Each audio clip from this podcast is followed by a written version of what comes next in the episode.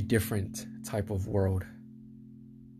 I slowly crept up to the vivid blue ocean with my mask and snorkel, ready to embark on my journey.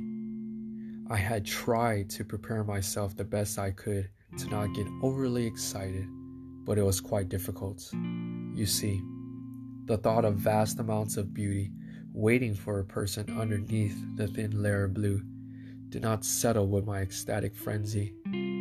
I paused momentarily as I put my scuba gear on, and soon after, without hesitation, I glided into the water and the adventure was afoot. What appeared to be only seconds in my mind was apparently more, as time seemed to stop when the thrills of the deep overcome an individual. We went as a group, yet the ocean provided enough room to not make it appear as if we were limited to boundaries. Some thirty feet below, sunlight appeared to softly fade away, and the lively underwater ecosystems begin to take over. Vibrant colors of diverse coral reefs that seem to be works of architecture, schools of fish all around in abundance, and decorative sea flowers all around serving as a home for fish, or what I would assume are long-term residents. The energy and life were both visible and welcoming.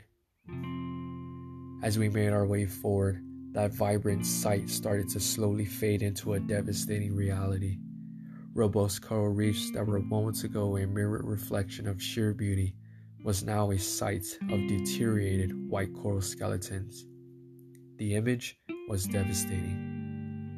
It wouldn't be readily apparent, but if I had the opportunity to remove my mask at that exact moment, I would have contributed tears that would have dissolved into the ocean. My heart was heavy to what seemed to be an excruciating reality.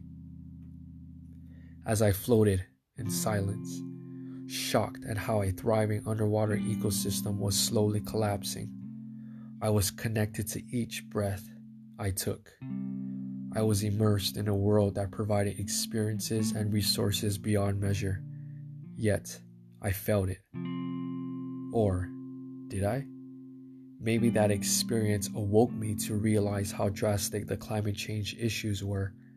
Or maybe that I needed to be forty feet deep to understand that I needed to make a change when on level ground. Whatever the lesson is, the connection of my spirit and energy to the environment has only gotten stronger and continues to serve as my guiding light.